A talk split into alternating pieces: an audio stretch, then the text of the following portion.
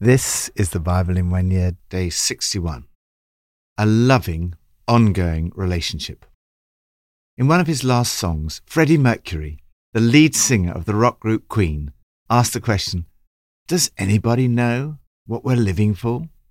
In spite of the fact that he'd amassed a huge fortune and had attracted thousands of fans, Freddie Mercury admitted in an interview shortly before his death in 1991 that he was desperately lonely.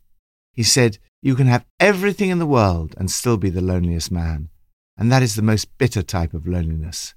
Success has brought me world idolization and millions of pounds, but it's prevented me from having the one thing we all need a loving, ongoing relationship. There is only one relationship that is completely loving and ongoing and for which we were created. Without that relationship, there will always be a deep sense of aloneness and a lack of ultimate meaning and purpose. At the heart of the Christian faith is this relationship with God, where we find what we're living for. How can you and I have a relationship with the Creator of the universe? How, in practice, can we begin to communicate with God? What is the basis of this relationship? From Psalm 28 To you, Lord, I call. You are my rock. Do not turn a deaf ear to me. For if you remain silent, I will be like those who go down to the pit. Hear my cry for mercy as I call to you for help, as I lift up my hands towards your most holy place. Do not drag me away with the wicked, with those who do evil, who speak cordially with their neighbors, but harbor malice in their hearts. Repay them for their deeds and for their evil work. Repay them for what their hands have done, and bring back on them what they deserve. Because they have no regard for the deeds of the Lord and what his hands have done, he will tear them down and never build them up again. Praise be to the Lord, for he has heard my cry of mercy. The Lord is my strength and my shield. My heart trusts in him, and he helps me. My heart leaps for joy, and with my song I praise him. The Lord is the strength of his people, a fortress of salvation for his anointed one. Save your people and bless your inheritance. Be their shepherd and carry them forever. Develop a pattern of prayer. Prayer is a key way to develop a relationship with God by speaking with Him. There's no set way to do this. There are hundreds of different prayers in the Bible. Sometimes it's helpful to follow a pattern, such as the Lord's Prayer. Another pattern that I've found helpful is using the mnemonic ACTS. A C T S. These elements are often found in the prayers we see in Scripture. The context of this psalm is fear, possibly the fear of premature death. David may be facing illness or deep despair. He fears that he might die in disgrace and go down to the pit. His prayer to God includes the following A. Lord, I adore you. Praise be to the Lord. Even in the midst of a difficult situation, David chose to praise God. Whatever the circumstances, praise God for who he is and what he's done. We see another example of this in the New Testament passage as the people worship Jesus. See, I confess. Hear my cry for mercy. Ask God's forgiveness for anything you have done wrong. This is also a moment to forgive anyone you need to forgive. As Jesus says in today's New Testament passage, when you stand praying, if you hold anything against anyone, forgive them, so that your Father in heaven may forgive you your sins. T. I will give you thanks. My heart leaps for joy, and with song I praise him. Thank God for health, family, friends, and so on. The importance of thanksgiving can also be seen in the Old Testament reading for today. S. Hear my supplication as I call to you for help. Pray for yourself. for your friends, and for others. Interestingly, David says, I lift up my hands. This seems to be almost synonymous with prayer. Hands raised in worship is not a modern idea, it is actually one of the most ancient forms of prayer. Lord, I adore you. I worship you today. Praise be to the Lord. I confess my sins to you. Hear my cry for mercy and forgive my sins. I will give thanks to you, for you are good. Thank you, Lord, for. Hear my supplication. Today I call on you for help. New Testament from Mark 11. As they approached Jerusalem and came to Bethphage and Bethany at the Mount of Olives, Jesus sent two of his disciples, saying to them, Go to the village ahead of you, and just as you enter it, you will find a colt tied there, which no one has ever ridden. Untie it and bring it here. If anyone asks you, Why are you doing this? say, The Lord needs it, and will send it back here shortly. They went and found a colt outside in the street, tied at a doorway. As they untied it, some people standing there asked, What are you doing untying that colt? They answered as Jesus had told them to, and the people let them go. When they brought the colt to Jesus and threw their cloaks over it, he sat on it. Many people spread their cloaks on the road, while others spread branches they had cut in the fields. Those who went ahead and those who followed shouted, Hosanna! Blessed is he who comes in the name of the Lord. Blessed is the coming kingdom of our father David. Hosanna in the highest heaven. Jesus entered Jerusalem and went into the temple courts. He looked around at everything, but since it was already late, he went out to Bethany with the twelve. The next day, as they were leaving Bethany, Jesus was hungry. Seeing in the distance a fig tree in leaf, he went to find out if it had any fruit. When he reached it, he found nothing but leaves, because it was not the season for figs. Then he said to the tree, May no one ever eat fruit from you again. And his disciples heard him say it. On reaching Jerusalem, Jesus entered the temple courts and began driving out those who were buying and selling there. He overturned the tables of the money changers and the benches of those selling doves, and would not allow anyone to carry merchandise through the temple courts. And as he taught them, he said, Is it not written, My house will be called a house of prayer for all nations? But you have made it a den of robbers. The chief priests and the teachers of the law heard this and began looking for a way to kill him, for they feared him, because the whole crowd was amazed at his teaching. When evening came, Jesus and his disciples went out of the city. In the morning, as they went along, they saw the fig tree withered from the roots. Peter remembered and said to Jesus, Rabbi, look, the fig tree you cursed has withered. Have faith in God, Jesus answered. Truly I tell you, if anyone says to this mountain, Go throw yourself into the sea, and does not doubt in their heart, but believes that what they say will happen, it will be done for them. Therefore I tell you, whatever you ask for in prayer, believe that you have received it, and it will be yours. And when you stand praying, if you hold anything against anyone, forgive them, so that your Father in heaven may forgive you your sins. Pray in faith. The great emphasis in the New Testament is that we relate to God by faith. We cannot earn the right to a relationship with God. It's a gift to be received by faith. In this passage, we see the importance that Jesus placed on faith. He said, Have faith in God. He says that by faith you can move mountains if you do not doubt in your heart, but instead believe.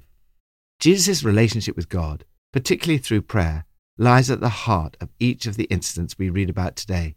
As Jesus approaches Jerusalem, the people worship him. They cry out, Hosanna, which was originally both a cry of happiness and a cry for help, meaning save, we pray, or save now. On reaching Jerusalem, Jesus drives out the money changers because of his passion for the purity of God's house. He says, Is it not written, My house will be called a house of prayer for all nations. The passage ends with Jesus teaching his disciples that lack of forgiveness can be a barrier to prayer and to your relationship with God. He says, When you stand praying, if you hold anything against anyone, forgive them, so that your Father in heaven may forgive you your sins. Jesus says, We are not to hold anything against anyone. There are no limits to forgiveness. Lack of forgiveness destroys relationships. Forgiveness sometimes takes great courage, but it restores relationships and brings great joy. It is said that the first to apologize is the bravest, the first to forgive is the strongest, the first to forget is the happiest. Intertwined in these events, Jesus demonstrates the power of prayer in the acted parable of the fig tree. From this, he teaches his disciples about the importance of faith and fruit in our relationship with God. The fig tree had leaves, but no fruit. Jesus said to it, May no one ever eat fruit from you again. I love the way Joyce Meyer applies this parable. If our lives revolve around the church, but we have no fruit, we're not living our faith. We can read our Bibles, listen to Christian podcasts, and go to prayer meetings. But if we do not have time to help anyone else, or even show kindness, we're like the fig tree, with leaves but no fruit. If we have leaves, we need to also have fruit. Jesus uses hyperbole to explain that we must be absolutely confident in God's readiness to respond to faith. In rabbinic literature, mountain is sometimes used figuratively to denote an obstacle. Jesus seems to be saying that God will come in response to faith to remove seemingly impossible obstacles. He says, Therefore I tell you, whatever you ask for in prayer, believe you have received it, and it will be yours. Lord, show me if there's anyone I need to forgive today. Help me to forgive Thank you for your amazing promise that whatever you ask for in prayer, believe that you have received it and it will be yours. Lord, today I ask. Old Testament, from Leviticus 7 and 8. These are the regulations for the fellowship offering anyone may present to the Lord. If they offer it as an expression of thankfulness, then along with this thank offering, they are to offer thick loaves made without yeast and with olive oil mixed in, thin loaves made without yeast and brushed with oil, and thick loaves of the finest flour, well kneaded and with oil mixed in. Along with their fellowship offering of thanksgiving, they are to present an offering with thick loaves of bread made with yeast. They are to bring one of each kind as an offering, a contribution to the Lord. It belongs to the priest, who splashes the blood of the fellowship offering against the altar. The meat of their fellowship offering of thanksgiving must be eaten on the day it is offered. They must leave none of it till morning. If, however, their offering is the result of a vow, or is a free will offering, the sacrifice shall be eaten on the day they offer it, but anything left over may be eaten on the next day.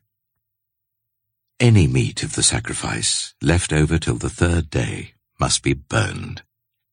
If any meat of the fellowship offering is eaten on the third day, the one who offered it will not be accepted.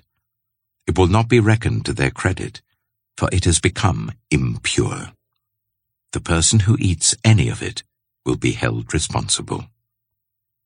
Meat that touches anything ceremonially unclean must not be eaten it must be burned. As for other meat, anyone ceremonially clean may eat it. But if anyone who is unclean eats any meat of the fellowship offering belonging to the Lord, they must be cut off from their people. Anyone who touches something unclean, whether human uncleanness, or an unclean animal, or an unclean creature that moves along the ground, and then eats any of the meat of the fellowship offering belonging to the Lord, must be cut off from their people. The Lord said to Moses, Say to the Israelites, Do not eat any of the fat of cattle, sheep, or goats. The fat of an animal found dead or torn by wild animals may be used for any other purpose, but you must not eat it. Anyone who eats the fat of an animal from which a food offering may be presented to the Lord must be cut off from their people. And wherever you live, you must not eat the blood of any bird or animal. Anyone who eats blood must be cut off from their people. The Lord said to Moses, Say to the Israelites, Anyone who brings a fellowship offering to the Lord is to bring part of it as their sacrifice to the Lord. With their own hands they are to present the food offering to the Lord. They are to bring the fat together with the breast, and wave the breast before the Lord as a wave offering. The priest shall burn the fat on the altar, but the breast belongs to Aaron and his sons. You are to give the right thigh of your fellowship offerings to the priest as a contribution. The son of Aaron, who offers the blood and the fat of the fellowship offering, shall have the right thigh as his share. From the fellowship offerings of the Israelites, I have taken the breast that is waved and the thigh that is presented, and have given them to Aaron the priest and his sons as their perpetual share from the Israelites. This is the portion of the food offerings presented to the Lord that were allotted to Aaron and his sons on the day they were presented to serve the Lord as priests. On the day they were anointed, the Lord commanded that the Israelites give this to them as their perpetual share for the generations to come. These, then, are the regulations for the burnt offering, the grain offering, the sin offering, the guilt offering, the ordination offering, and the fellowship offering, which the Lord gave Moses at Mount Sinai, in the desert of Sinai, on the day he commanded the Israelites to bring their offerings to the Lord. Leviticus chapter 8 The Lord said to Moses, Bring Aaron and his sons, their garments, the anointing oil, the bull for the sin offering, the two rams and the basket containing bread made without yeast, and gather the entire assembly at the entrance to the tent of meeting. Moses did as the Lord commanded him, and the assembly gathered at the entrance to the tent of meeting. Moses said to the assembly, This is what the Lord has commanded to be done. Then Moses brought Aaron and his sons forward and washed them with water. He put the tunic on Aaron, tied the sash around him, clothed him with the robe, and put the ephod on him. He also fastened the ephod with a decorative waistband which he tied round him. He placed the breastpiece on him and put the Urim and Thummim in the breastpiece. Then he placed the turban on Aaron's head and set the gold plate, the sacred emblem, on the front of it, as the Lord commanded Moses. Then Moses took the anointing oil and anointed the tabernacle and everything in it, and so consecrated them. He sprinkled some of the oil on the altar seven times, anointing the altar and all its utensils and the basin with its stand to consecrate them. He poured some of the anointing oil on Aaron's head and anointed him to consecrate him. Then he brought Aaron's sons forward, put tunics on them, tied sashes round them, and fastened caps on them as the Lord commanded Moses. He then presented the bull for the sin offering, and Aaron and his sons laid their hands on its head. Moses slaughtered the bull and took some of the blood, and with his finger he put it on all the horns of the altar to purify the altar. He poured out the rest of the blood at the base of the altar. So he consecrated it to make atonement for it. Moses also took all the fat around the internal organs the long lobe of the liver and both kidneys and their fat, and burnt it on the altar. But the bull with its hide and its flesh and its intestines he burned outside the camp, as the Lord commanded Moses. He then presented the ram for the burnt offering, and Aaron and his sons laid their hands on its head. Then Moses slaughtered the ram and splashed the blood against the sides of the altar. He cut the ram into pieces and burned the head the pieces and the fat. He washed the internal organs and the legs with water and burned the whole ram on the altar. It was a burnt offering, a pleasing aroma, a food offering presented to the Lord, as the Lord commanded Moses. He then presented the other ram, the ram for the ordination. And Aaron and his sons laid their hands on its head. Moses slaughtered the ram and took some of its blood, and put it on the lobe of Aaron's right ear, on the thumb of his right hand, and on the big toe of his right foot.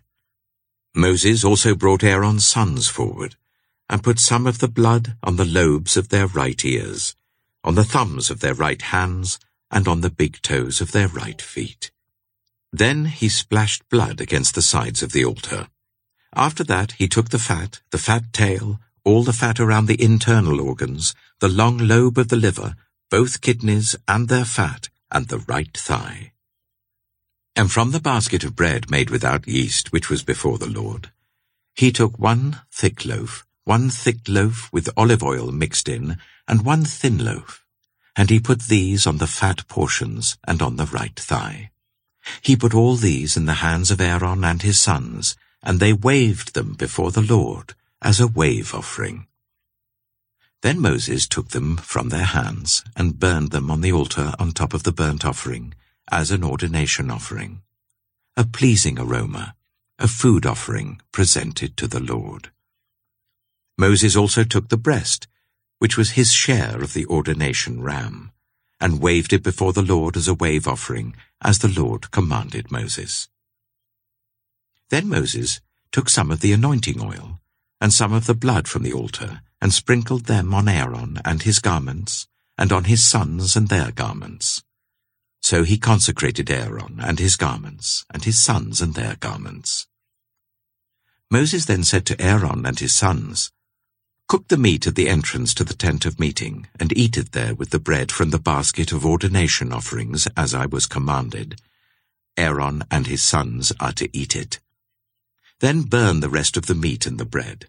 Do not leave the entrance to the tent of meeting for seven days, until the days of your ordination are completed, for your ordination will last seven days. What has been done today was commanded by the Lord to make atonement for you.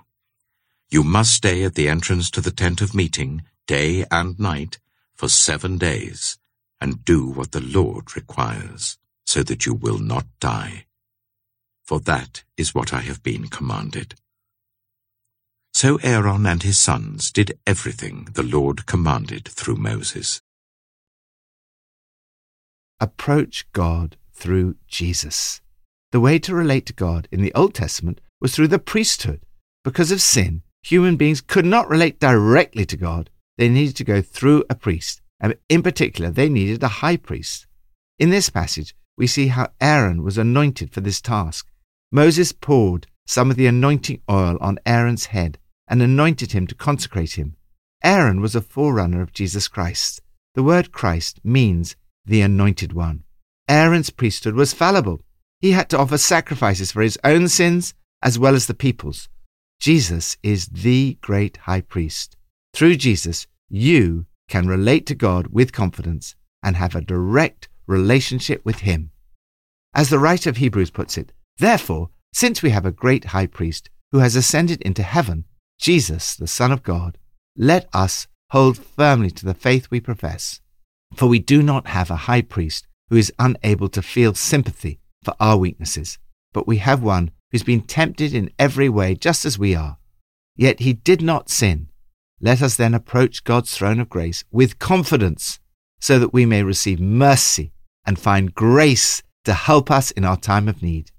In fact, because of Jesus' sacrifice for your sins, you are in an even better position than the Old Testament priests.